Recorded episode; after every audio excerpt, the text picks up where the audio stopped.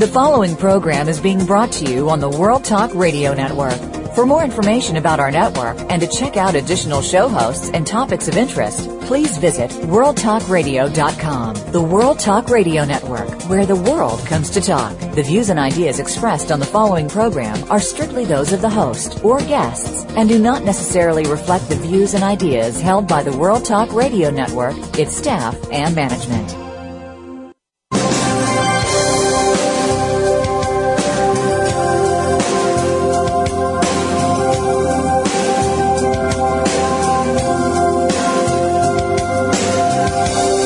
The Sharon Kleyne Hour Health, Environment, and the Power of Water.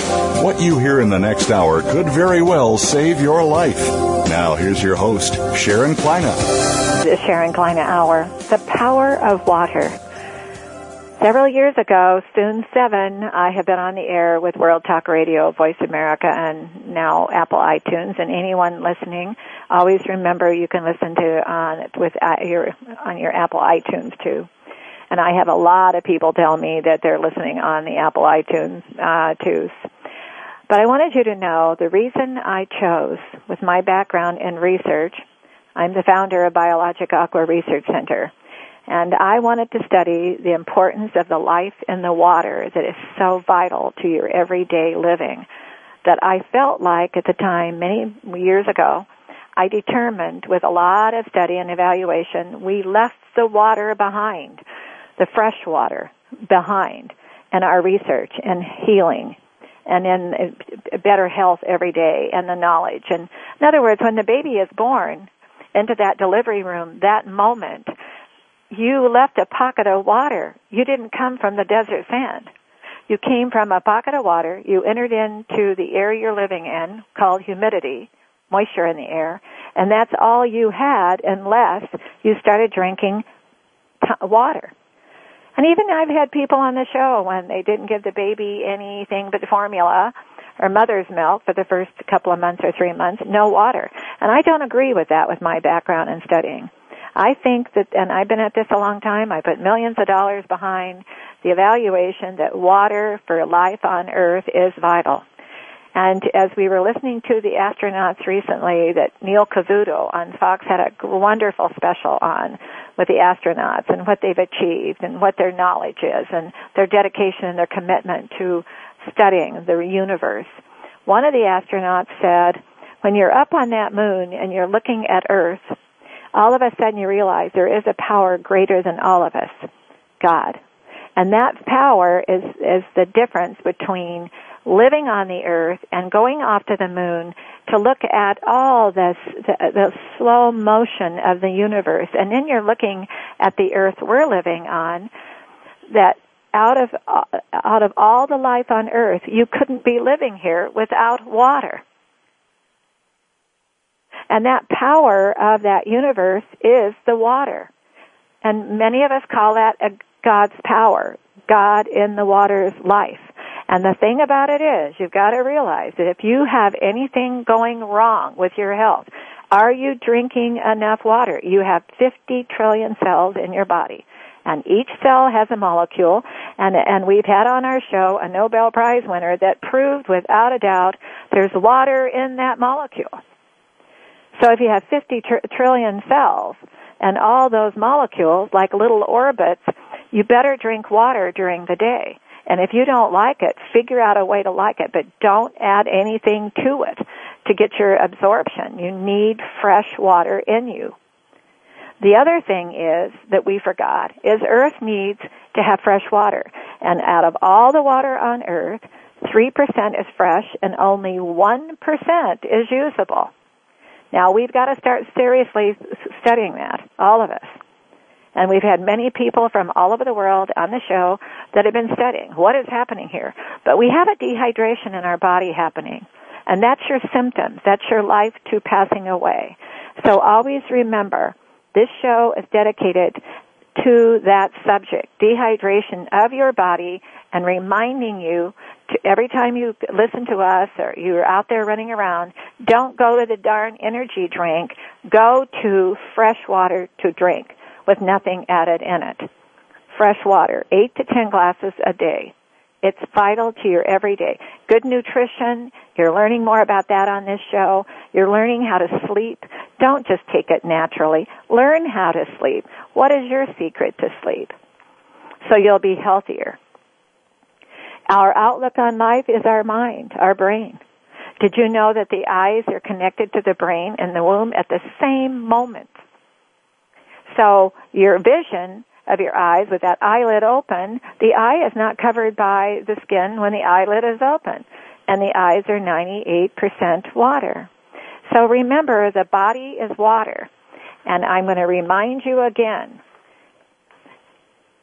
Men are 60 to 75% water. Women are 55 to 65% water. A newborn baby is 75% water. Lean muscles are 75% water, water. Brain is 80% water. Tears are 98% water. Skin is 68% water. And I could go on and on and on and on. Your body fluids are 75 to 98% water. So always remember those 50 trillion cells. If you've got a complaint about your health and you haven't been taking very good care of yourself, stop and think about what you need to do. If you're not feeling very good, have some hot water with lemon and honey. That'll help. It'll decongest your lungs. Take a bath. Baths are detoxifying. Sh- showers rinse you. A bath was there intentionally to detoxify, open the cells of the skin, and pull that toxin out. And I've been very blunt on this show. I call that manure coming out. If it backs up, it causes more toxin, causes more heat to the cell. You've got to detoxify that. You've got to increase your digestion and you've got to make sure that you're eating the proper foods to be able to digest. Now, today we have an exciting guest and I was really looking forward to this because it's a sign of the times and all over the world we're all talking about our money, our investments, and trying to get out there in the world and do something other than just sit on a tech couch. We've all been busy. You've been busy all your lives. And um, stop and think about how your where your money is going. Jerry Robinson is the author and founder of of uh, the bankruptcy of our nation. And you've probably been hearing a lot about it because it's a book that's talking about the crisis that's going on. But what I liked what he's going to do today, we're going to get to hear it down to earth on the layman terms. What is the actual vocabulary? So you will learn what is happening through his evaluations and studies. We're going to listen to our sponsor first, Nature's Tears Eye Mist with just a mist, 100% tissue culture grade water to supplement the eyes, to supplement that 98% water on the surface of your eye. Did you know that that eye can have vision impairment if you become too dehydrated? And by 2030, they expect about estimated 35 million people to be blind. Let's do something about it. Let's nutri- give a nutrition of supplement of Nature's Tears Eye Mist with just a mist. We'll listen to our sponsor and we'll come back with Jerry Robinson.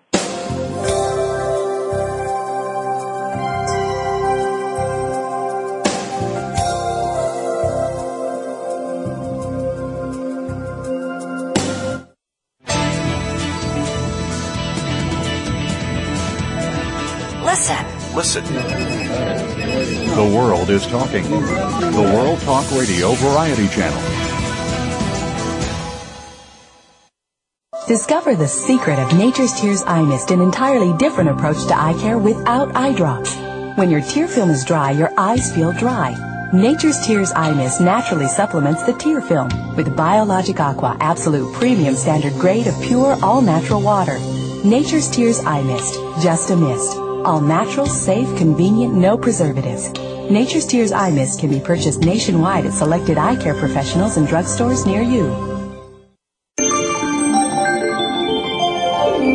You're listening to the World Talk Radio Variety Channel.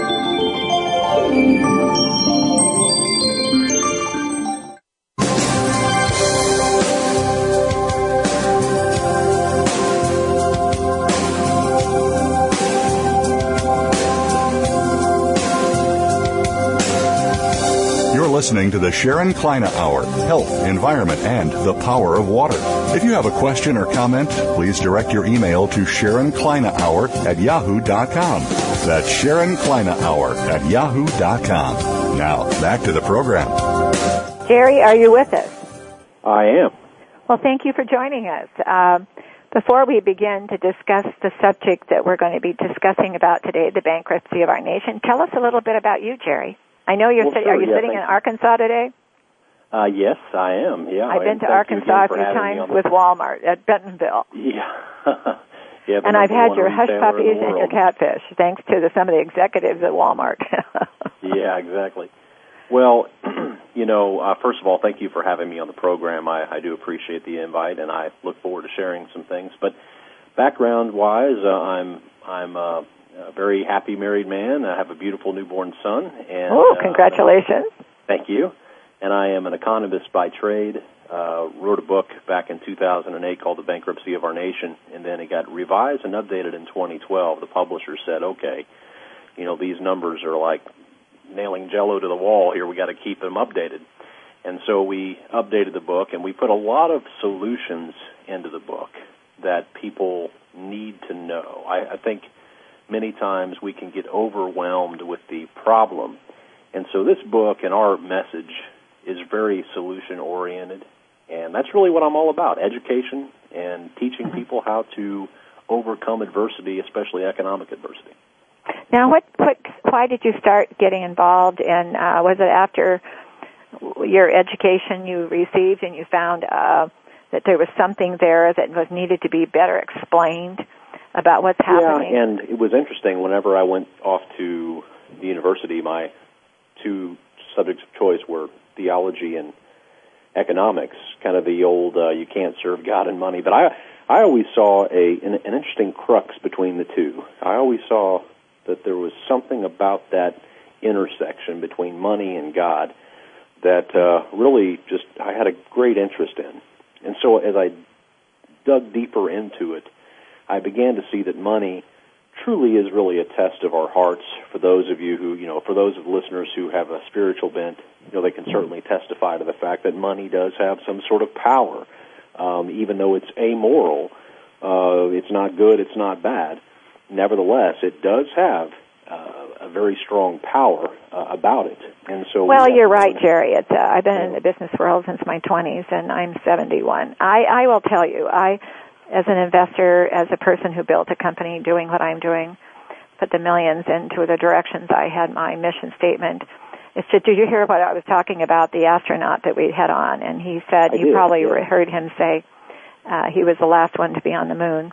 And he said, when you're sitting there on the moon and you're looking at the power of this universe, there, ha- there's the God, and the power of that is there. And uh, anybody who wants to question it, is just go to the moon and take a look at the universe we're living in. Now, money has uh, always been, since the beginning of time, an achievement or a fi- something that's uh, uh, an achievement that something is uh, to be admired. And making money and being successful go together. It's so true. And uh, but back to you and what you're doing. Um, now, I'm finding in what I do, Jerry, um, a lot of times people don't understand. We have all this communication. Uh, business, uh, b- b- uh, the Bloomberg Channel, all these chat things go out. Read the Wall Street Journal, all these books, magazines, and galore uh, on learning what the description of the vocabulary of the business. Where do you think people are not? I don't think of people really understand what the business is. Well, Sharon, I mean, really, the the issue at hand, it's know, business. You know, is notoriously complex. I mean, the way that we have built business and technological advancements, and of course, the Federal Reserve and the and the way we have our economics and the banking system. You know, it's it can be very intimidating to the average Joe. You know, who's just trying to make a buck and trying to save a buck. And uh, I think one of the most important things for people to do is to understand the very basic root of our system, and that is that we live in a debt-based monetary system. That is the root of what our problems are. So, right now, for example, whenever a person listening here, they go to work, they work for a piece of paper known as a dollar bill. And that dollar used to be backed up by something, which meant that it was kept in limited supply. But today, it's not backed up by anything, and therefore it can be printed into an unlimited supply. Now, that may not seem to make a whole lot of sense or why that even matters. But yeah, explain that real quickly. So the investor, yeah. Uh, the uh, yeah, the reason that that matters, and we can use a real quick illustration. Do that. If you and I ended up on an island, for example, we were stranded, and you had five golf balls, and I had five golf balls because we were going to play golf, and we got stranded on this island. We would use these five golf balls each as our currency, and therefore, nothing on the island could cost more than five golf balls because we each only have five. So what happens is, imagine in that same scenario that out of the sky a helicopter drops a box and it's filled with golf balls, one million count. Instantly, the price of everything goes up. Now we may look at that, the price of things going up and say, oh look, we're prosperous, or oh look, we're blessed, or oh look, we have more money, or oh look, I got a raise, or oh look, you know, that my house is worth more. But in reality, none of that happened. Nothing is more inherently valuable than it was five minutes ago. But mm-hmm. instead, the amount of money in the system, the amount of golf balls in our case, went up. And because of that, everything else can go up as well. Mm-hmm.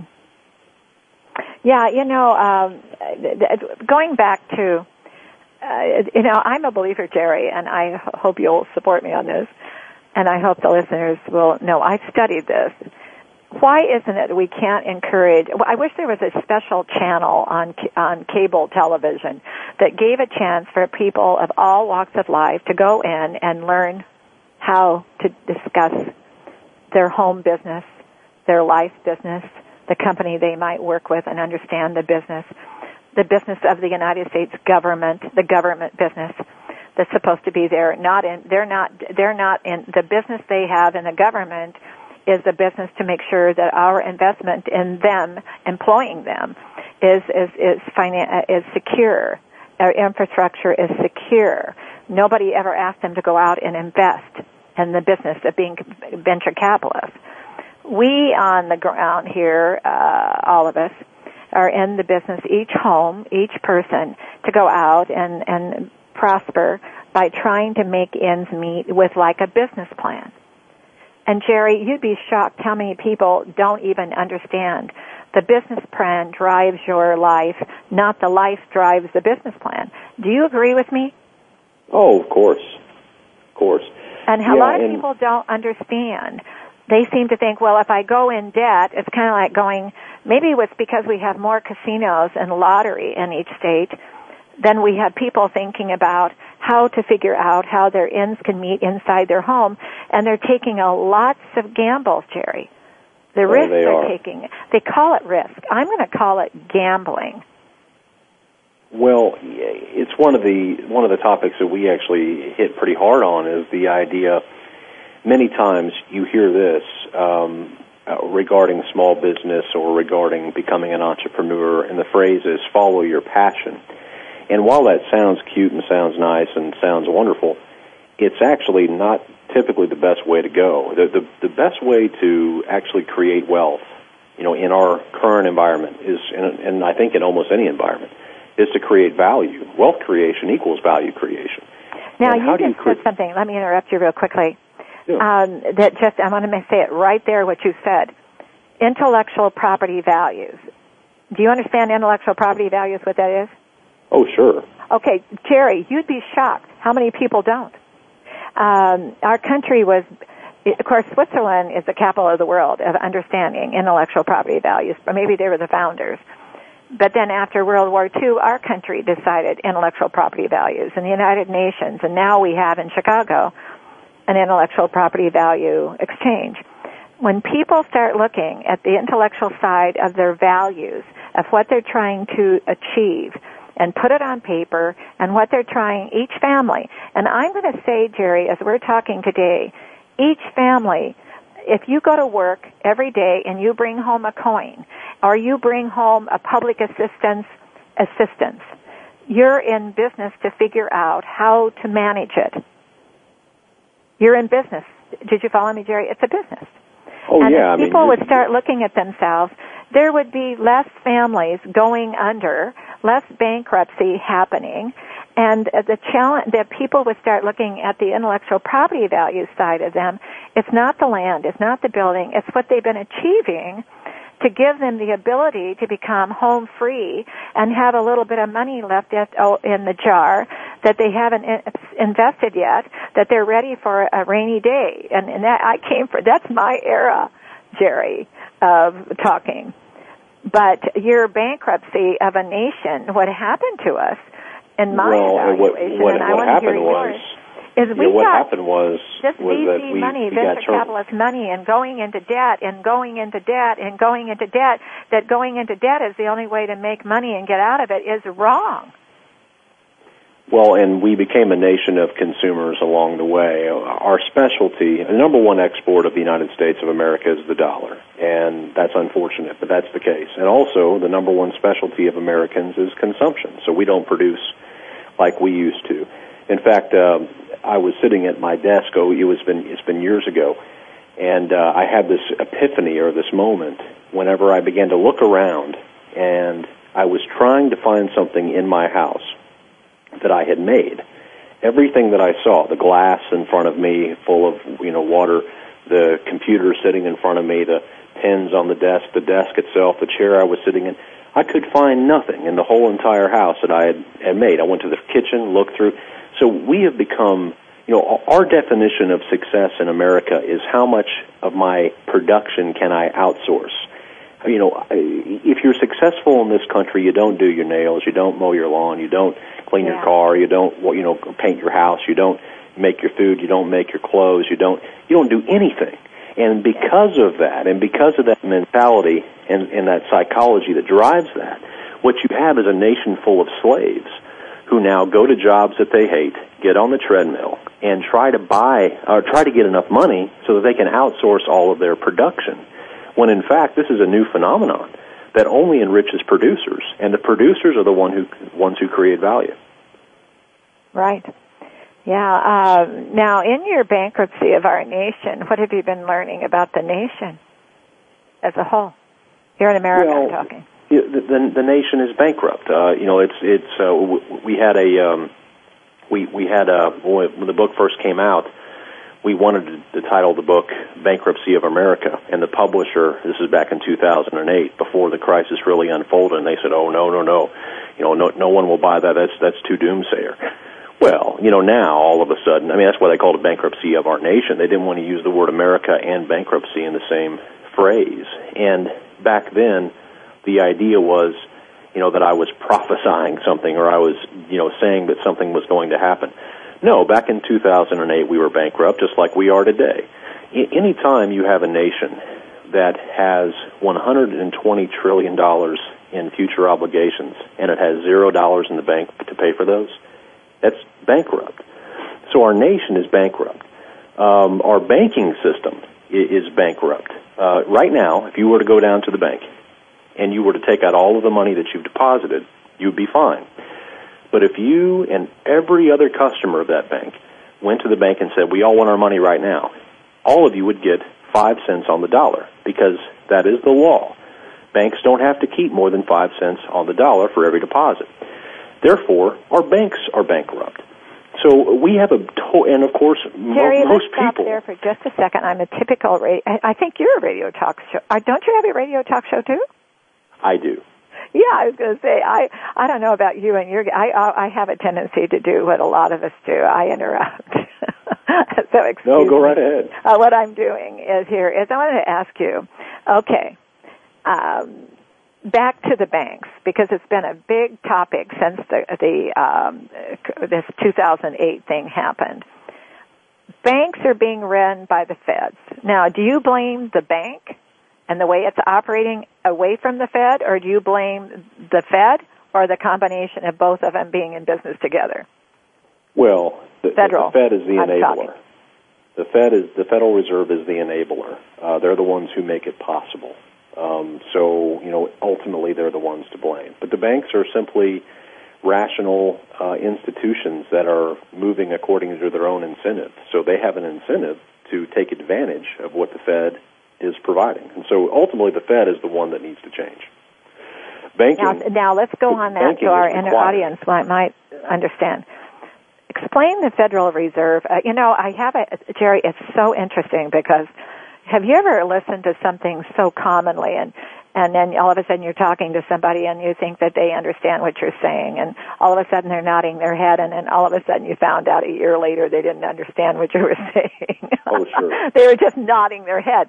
And explain to the audience what your description of the Federal Reserve is. Well, the Federal With Reserve. With your background. Uh, uh, quite frankly, I mean, this may be crass, it may be crude, but the Federal Reserve at its most basic level is a leech and what I mean by that is that it is a leech in the form of a bank that loans money to the federal government. You know, if you're a bank, let's say that you're that you decide to strike out on your own and open up a bank. You know, instead of opening up a hamburger stand, you're going to open up a bank. Well, what kind of customer do you want? Do you do you want the small business owner or do you want the family who is just uh, you know got a few bucks? You want the business owner because you can make a bigger loan to him. Now, do you want the business owner or do you want a major corporation as your client? Well, you would prefer the major corporation because it's more money. Finally, would you prefer the major corporation or would you prefer the government as your client as a banker? You would prefer the government. Why? Because the government has taxing power. They can tax and confiscate and take and there's no questions asked. Well, I'm going to say something there real quickly, and, and we can go forward. I believe the government's like a co-op membership. Like you belong to Costco or you belong to these different co-op. Your, your utility, you're paying a payment each month toward that to be hooked up. And uh, to, to uh, we're all paying the government as a member of a society culture in our country, so they get something from almost all of us. There's some they don't, but I guess if you buy gas, you are. If you're in a state where there's a sales tax, you are. So we, the people, are giving our membership a payment toward, uh, and, and they say a lot of people are not paying.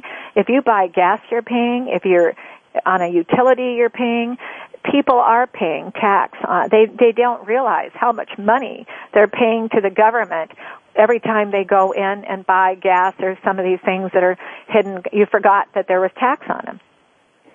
Well, the Federal Reserve is, in essence, all it really is is a central bank that loans money to the federal government whenever the federal government needs it or whenever the federal government requests it. And because of that, the central bank requires that the federal government be able to exact taxes from the people. That's their that, that's how they are certain that they'll get paid get back. it from that's the their, membership back to my yeah i mean the, the taxes the, the taxing uh, capability becomes the the leverage or becomes the collateral so to speak uh, yeah, for is. that's the why they want to raise taxes and so the federal reserve when it, whenever it loans money to the federal government, it has to pay that. The federal government has to pay back the Federal Reserve at an interest rate. And who sets the interest rate but the Federal Reserve? Right. So the Federal Reserve prints money, has money printed. It actually has their name printed right there on the front. It used to say silver certificate back in the 1920s. Today it says Federal Reserve note. Very interesting about that phrase because if I said, "Oh, you have a car note," you would say, well, "What does that mean?" Well, that means I have a car loan. Well, when you read a dollar bill, it says Federal Reserve note. What does that mean? Well, it means it's a Federal Reserve loan. What does that mean? Well, it means the Federal Reserve printed it, lent it to the government, who then put it into circulation. And it's emphasized uh, loaned it to the government. They did. So every single Loan. dollar bill that's in existence, every single dollar bill in existence, have to be paid is, back someday. Is owed back to the Federal Reserve. Yeah. They're and plus interest, and that's that's the kicker. That's why we're bankrupt because if the Federal Reserve creates all of the money in the system, which they do, then how do you get the interest to pay them back? That's right. You have to borrow the interest. So it's a it's a perfect setup for the Federal Reserve. They only create the principal. They don't create the interest. Therefore, bankruptcies, foreclosures, all of this are inherent in the domino system. effect. It has to exist because you can't, no one. It's impossible for everybody to win whenever the interest doesn't exist. Jerry, So I'm going to ask you right principal. there. Uh, something went through my mind. What is your evaluation? Why do you think all these people are moving to America all these years? Besides the fact that they'd like to have a more free society, but why do you think they're moving to America all these years? Well, I see a lot of people moving out of America. In fact, I was Well, they're going to start, right? yeah, I, I Right. saw. I mean, I talked to a But- guy on my radio show last week who, you know, just up and left from uh, his business in Texas and moved down to New Zealand. And he said, you know, down here, uh, cops don't carry guns. He says I don't- have to go through porno scanners to get on a plane. He said I, all of the. I mean, he said it's just you don't realize how uh, difficult and tense and uh, enslaved the American population is until you get away from it and live in a free country. Well, where I was going with it was my husband's from Holland, and his family moved here long ago. Like a lot of families move for a better. They they work hard. They don't want to pay the government eighty percent of their wages. And that's Right. what happens in most of these countries. The people go to work to pay the government. They're hardly coming home with anything in gen- after generations have gone by. Mm-hmm. So what I'm saying is that what we're saying here is is an evaluation of people don't realize Jerry they a lot of the immigrants that have come here know they came here to work hard and they work hard and they they're they're dedicated their their philosophy and their outlook on life is working hard. There's it's their way of living. And they want to get ahead so they don't ha- and they didn't think they were going to come to a society that the government would be taking all of their of hard work. And then they get to live lav- lavishly those employed in the government as far as your senators your congressmen your president and more uh, flying uh, all these um, unbel- watching these uh, vacations that are absolutely extravagant when people are down on the streets, maybe don't have a job, having to take public assistance for the first time in their life to get by, or an immigrant that found out they're no longer, they're going to not be, they ran from a, a a culture of where the government took it all and they watched it and they saw it many of them for generations. They came to a better place and now it's doing it also. They're going to take they'll probably end up taking 80% of their income a month uh, before it's all done, Jerry. What do you think about that? Well, that's true, and and I think I don't that- want to put words in your mouth, but Yeah, well, it's important to note that you know right now, and, and this this isn't debatable, but some people would probably find it to be unbelievable, is the fact that tax rates are historically low right now compared to where they can go. And, and you're exactly right. I believe that the only way for the government to resolve this is either a to cut spending or b to you know raise taxes. And what's your feeling that- about, you know, we're talking about a, a, a country now, uh, a bankrupt country that's over borrowed, over uh, uh, spent, and to some, we're finding out that they've invested in things that don't shouldn't be invested in right now. Have you ever noticed, Jerry, where a lot of the publicly held companies they let people go only when this they're they're they won't get any investment from investors if they don't cut some uh, uh, um, invest uh, expenses. They've got to cut expenses. That's the only reason the stock goes up. Have you ever noticed the stock goes up when uh, when companies have let go some employees because they've cut expenses? Well, our com- country, the government isn't cutting any expenses at all. Well, that's exactly what the uh, conservatives said that they were going to do, and they don't. And that's exactly what the what they say that the the, uh, the the other side of the aisle is guilty of, and of course they are. So it's one of those things where th- there does seem to be in our minds this idea that there is a good guy and a bad guy in Washington. But what happens is eventually you wake up and you realize there is no good guy in Washington. They all have the same goal. They say they want to cut spending, but Well, you know no- what? We're going to no take plan. a moment. We're going to take a moment break, and I'm going to come back. But you know, you just hit on a subject there. What is a good guy? What is a bad guy? And what is a person who's dedicated to love their country so much that want to have a business plan that has the country last forever and not diminish? Uh, we're a young country. We're not very old compared to the rest of the world. Do we have to be to find out the hard way, like other countries learned in their historical many, many decades and centuries have passed? Do we have to go through that, Jerry, to learn the hard way that this country has to figure out to be a successful country to have a wonderful, safe infrastructure that we've got to start looking at ourselves. Who is the bad guy? Who is the good guy? And uh, hang on, Jerry. I know you know what I, need to. Ha- I'm having a sponsor come on, and we'll talk about that with your background and your expertise. We'll listen to our sponsor, Nature's Tears Eye Mist, with just a mist. Did you know when that eye drop touches the tear film, it causes a dehydration? Did you know that the surface of your eye is 99% nature's water? What is what is the vision uh, strength and health? Your water at the surface of the eyes. It's very important to you. Nature's Tears Eye Mist with just a mist. We'll listen to that and we'll be right back with Jerry Robinson.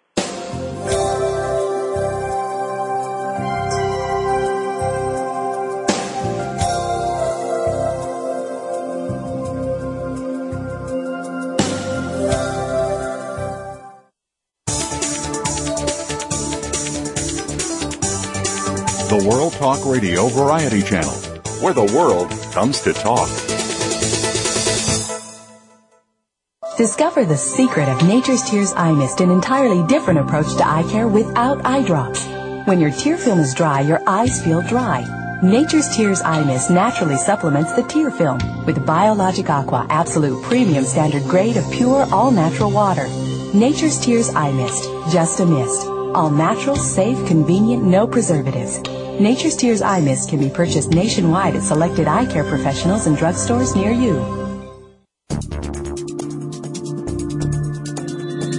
Listen. Listen. The world is talking. The World Talk Radio Variety Channel.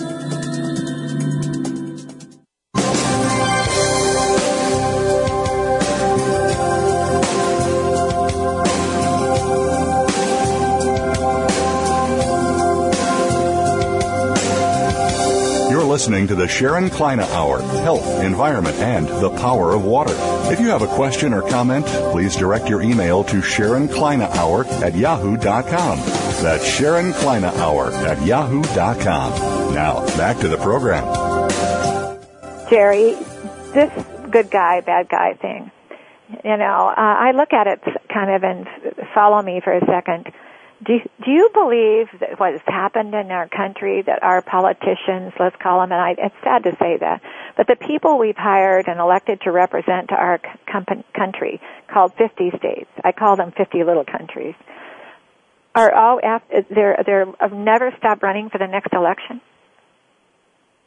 Oh, of course. I mean that's, and you can't blame them. Um, it's it's one of those things where well, our know, society is yes, you're right. You can't blame it. Our our mass society in our country is expecting them to always be public relation campaigning running to win their vote.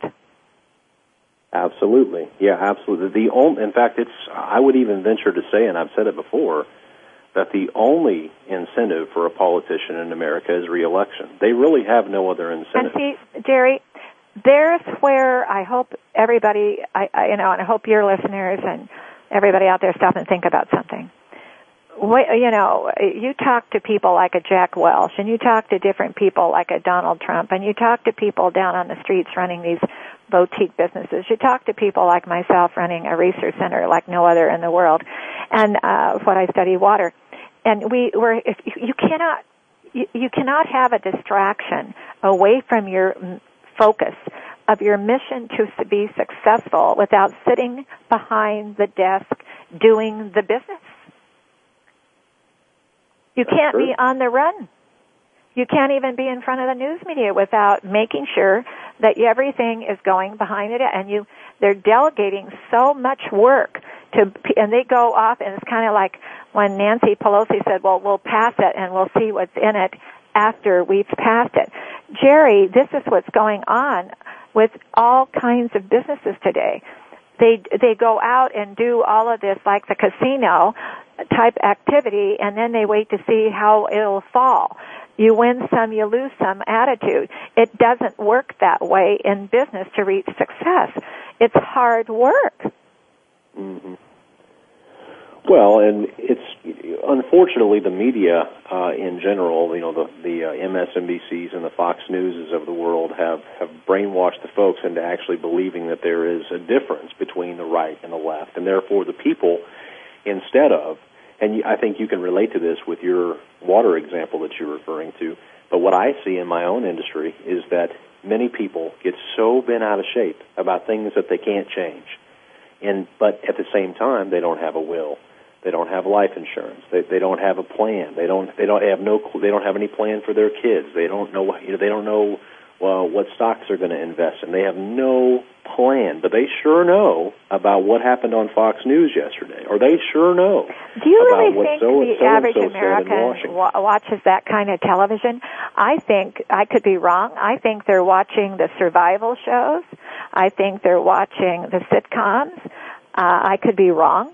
And then they're sitting on the on the internet doing their relationships with Facebook and more. Do you really think they understand the vocabulary, the understanding of it? Uh, you know, to be honest with you, uh, I would I would rather talk to somebody who sits, you know, on some of those bogus uh, websites than somebody who listens to the indoctrination from the mainstream media like Fox News and MSNBC because being misinformed is worse than being uninformed.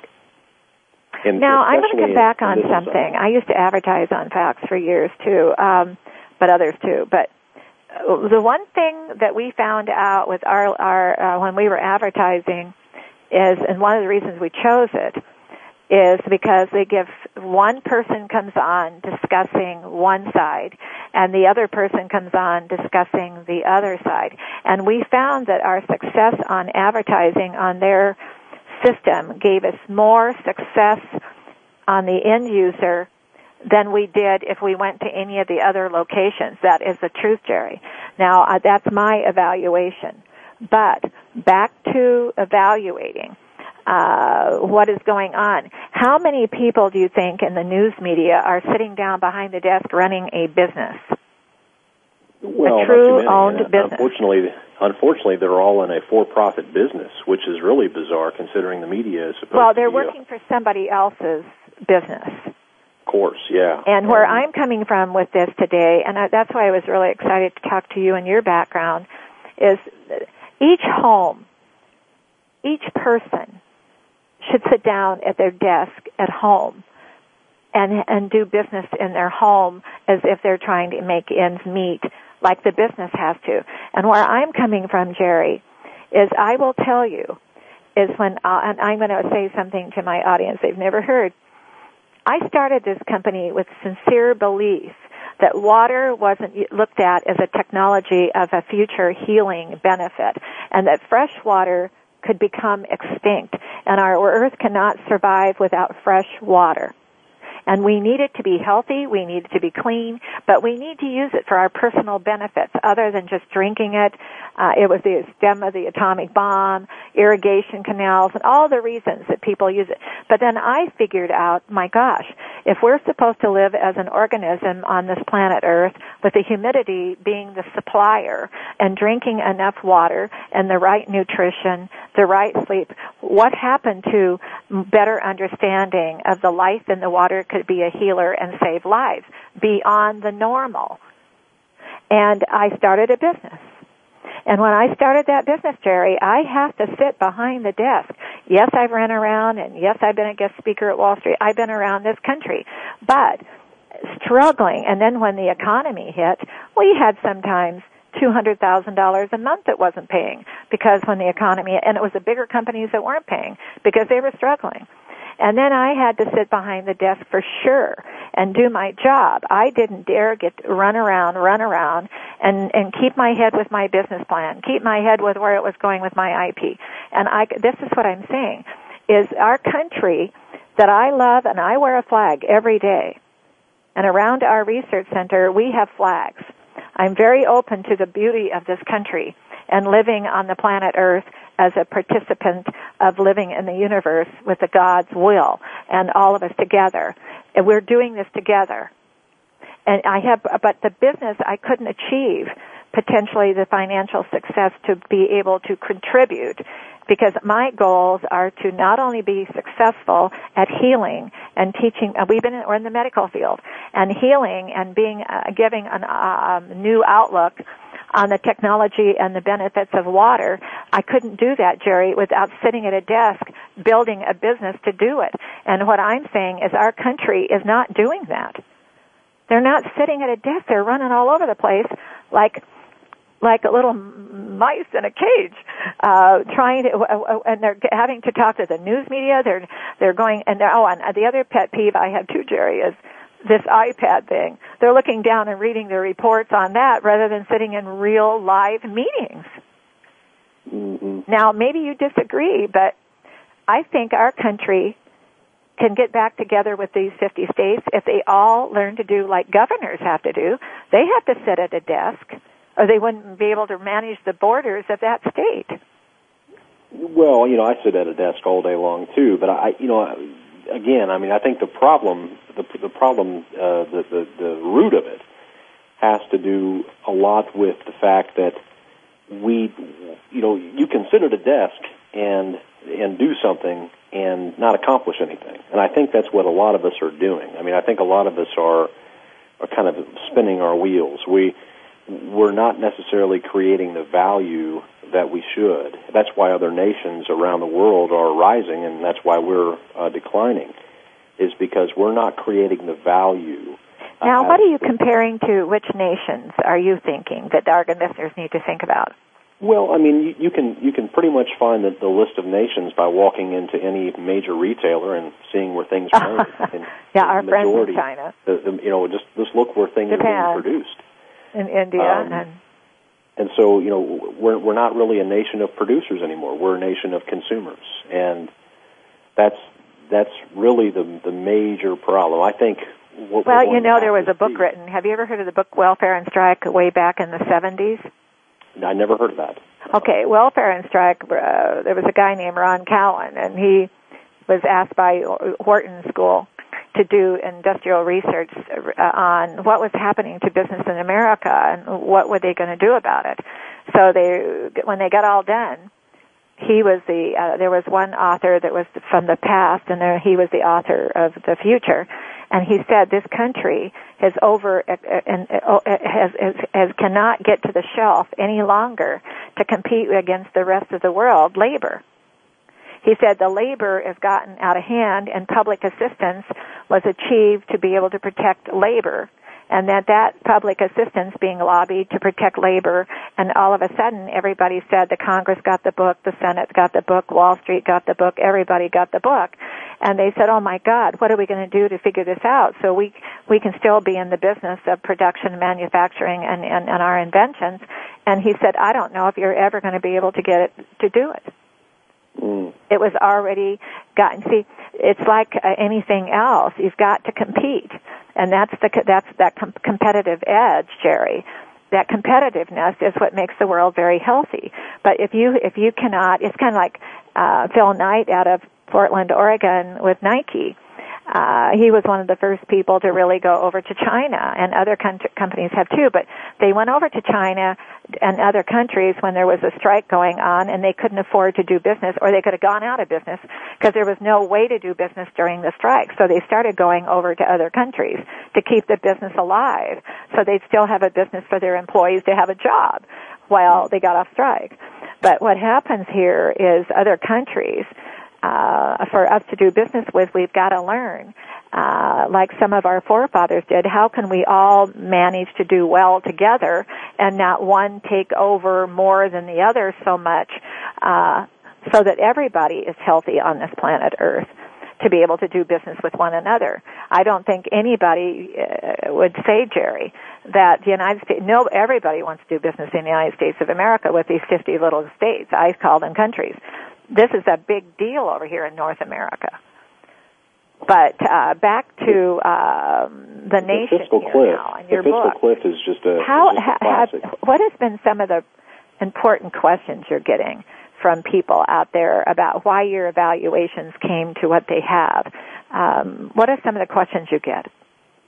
Well, uh, so the most recent question I received, a really interesting one. Uh, someone had said, uh, Jerry, uh, the national debt is $16 trillion, and yet there's only $3 trillion in circulation. How can that be? Um, and I think that's a great question. How can you have a $16 trillion debt when the Federal Reserve has only printed $3 trillion in total? If you were to take all the dollars that are printed that are in circulation. That was a good question, Jerry. yeah, yeah. So and how did put them you all, answer it? You put them all in one room, it would equal three trillion. And so, how are you supposed to pay off a sixteen trillion dollar debt with only three trillion? Well, the answer, of course, is that our money supply actually exists in computers. It, it's not actually tangible, real money. It's part of the crazy society that we live in, and part of the reason why we're on the decline. Uh, no, no country has ever survi- survived uh, with the type of currency that we have for longer than about 40, 45 years. Our our country moved to a paper currency for the first time without any kind of backing from gold or silver or anything back in 1971. Whenever Nixon went on the TV, interrupted the, the Bonanza show on August 15th, and said, "That's it. We're not trading in." Uh, you know, gold for dollars anymore. Tough, you know, that's just not. That's we're not going to do it. And so from that point, 1971 to now, has been about 41 years, and we're on that cusp now of all other empires that have tried to do this without a backing, and we are doing exactly what every other nation did. We're overproducing the currency. We're creating too much. Even this week, we saw Ben Bernanke in the Fed talking about a brand new round of more monetary printing, quantitative easing. So they're going to be putting out another $45 billion a month uh, into the economy. And so we are on that downward slope. Now, for people who are listening, you know, they look at that and they say, well, oh, I, what am I going to do? I mean, what, what do I just run for the hills I get canned food? No, no, no, no. No, actually, there are several solutions that we discuss in the book. In fact, in the book, Bankruptcy of Our Nation, we talk about 21 streams of income that people can create both now and in retirement.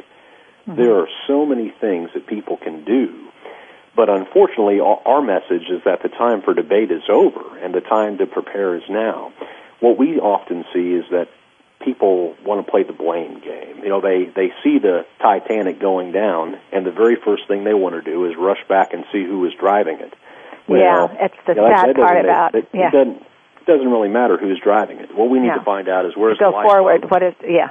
Yeah, how, where's the lifeboat, and how do I get my family on? Right. Let's just, so, just go forward. Right.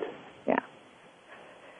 Yeah. Uh, now back to we don't have much time left, but you know, do you it, it, when those people ask those questions of you when you with your show, do they really understand the question and the answer? Because I truly believe what is happening in our country that people are going to work every day making ends meet but they're getting in they're getting uh, uh, an explosion of information has been off the charts where they really believe they understand. It's kind of like watching enough television shows that have an operation going on in an operating room in a medical facility or you go over to Wall Street and you see Wall Street in action every day and you think you understand all this because you see it on TV do you really think people really understand what is going on here. I don't think they see how serious it is. I think everybody all over the world is laughing at America about the fact that these people don't understand what they're going through because those countries went through it for year, years and years ago. They've gone through it through different periodically. History has, has paid their dues in those countries. They're older than we are. I think our people have never experienced since World War II and the Depression of really what it was like.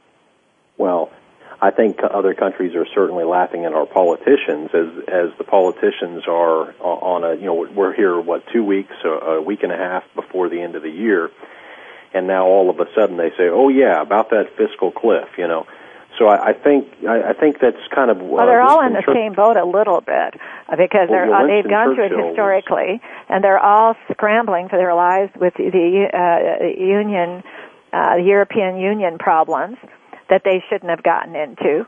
And uh, and but again, I heard the premier of China one time speak, and he said in the United States is so resilient. I know they're going to figure this out but you probably could say, Jerry, he was hoping they'd figure it out. Well, he's like Winston Churchill. Winston Churchill once said, Americans are great at doing the right thing after they've exhausted all other alternatives. And I think that's exactly right. And and just second left, but you know something about our politicians. To be fair, they're so dedicated and so committed, and I know many of them personally, like you do. But the thing about it is, is they're always trying to do something for the the voters that they represent to bring these little specialties back, expensive special things back into. Uh, uh, their states and their locations or into the people that voted them in. I think that's got to stop until we get out of this crisis, Jerry. I think they've got to decide, let's go to work, and everybody has to give up something, including the people who voted you in. Well, it, it, that that should have started back whenever George W. Bush decided to start bombing countries. Whenever he did, instead of you know getting up and saying, "Hey, you know, go to Disney World, everybody go spend money," he should have said, like we did back in the 1940s, "We're going to require sacrifice. You know, we can't pay for this war. We, we we're going to have to either borrow from China, or we're going to have to have you, the American people, help us wage this war." And so there has been no sacrifice and no asking of sacrifice upon the part of the American people. Back in World War II, you know, they rationed tires, they rationed gasoline, they even rationed housing materials. Uh, you know, there was a that that greatest generation, as they've been called.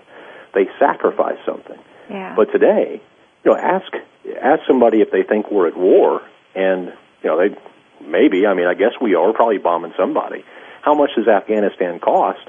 Four billion dollars a week. Well, who's paying for that? China and the Federal Reserve. Again, uh, another sign of our bankruptcy. And before you go today, I think we need to bring an attention to what happened in uh, Newtown, Connecticut. I've been in, I've been through there, and uh, I, I think our hearts, Jerry, and yours probably, to, of course, go out to our country and and what has happened, you know, in our country, the frustrations of life, and what we're all trying to achieve, and there's no country in the world that's more generous and concerning and giving up their lives to help other human beings. Well, I want to thank you for being on, Jerry. Oh, my pleasure. Yeah, I wish you, you well with your book, and uh, don't forget to write another one. I sure will. And okay. if anybody wants to find a copy, it's on our website at ftmdaily.com. Okay, well, thank you, and you have a very ha- nice holiday season with that new baby. You and I've always said, Jerry, there's no such thing. Every child is a perfect child. That's why this thing in Newtown is a very heavy weight. There's no such Right. thing. Every child is a perfect child all over the world. Absolutely. You have a nice day. Jerry, and you tell your family hello. Thank you. Bye bye. Thank you. Bye. Well, I think, you know, we're out of time, but I want you to embrace your life today and every day because life is that special moment. And what happened in Newtown and at uh, this elementary school is absolutely uh, at the Sandy Hook School is something that all of us need to think about and reach out with each other and give everybody a hug, give this planet a hug. And because we're all in this together, it's not just you and me. There, uh, it's everybody together all over the world. I want to thank you for listening. This has been a special time. I really enjoyed our guest Jerry, and I want to thank Polly Featherton for getting my program person for getting Jerry. We have many more shows coming up that are going to be exciting and, and excellent shows for you to learn. I want you to know that this has been a very, I want you to have a very special day, a very special holiday season, and Merry Christmas to those who want to have that Merry Christmas.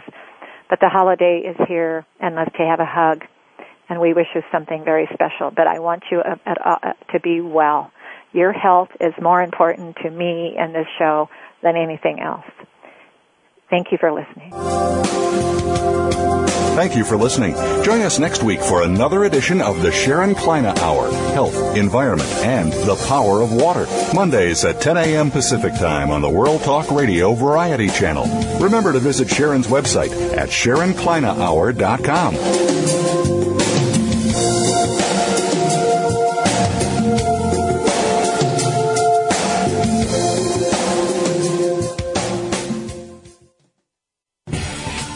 Thanks again for listening to the preceding program brought to you on the World Talk Radio Network. For more information about our network and to check out additional show hosts and topics of interest, please visit worldtalkradio.com. the World Talk Radio Network, where the world comes to talk. The views and ideas expressed on the preceding program are strictly those of the host or guests and do not necessarily reflect the views and ideas held by the World Talk Radio Network, its staff, and management.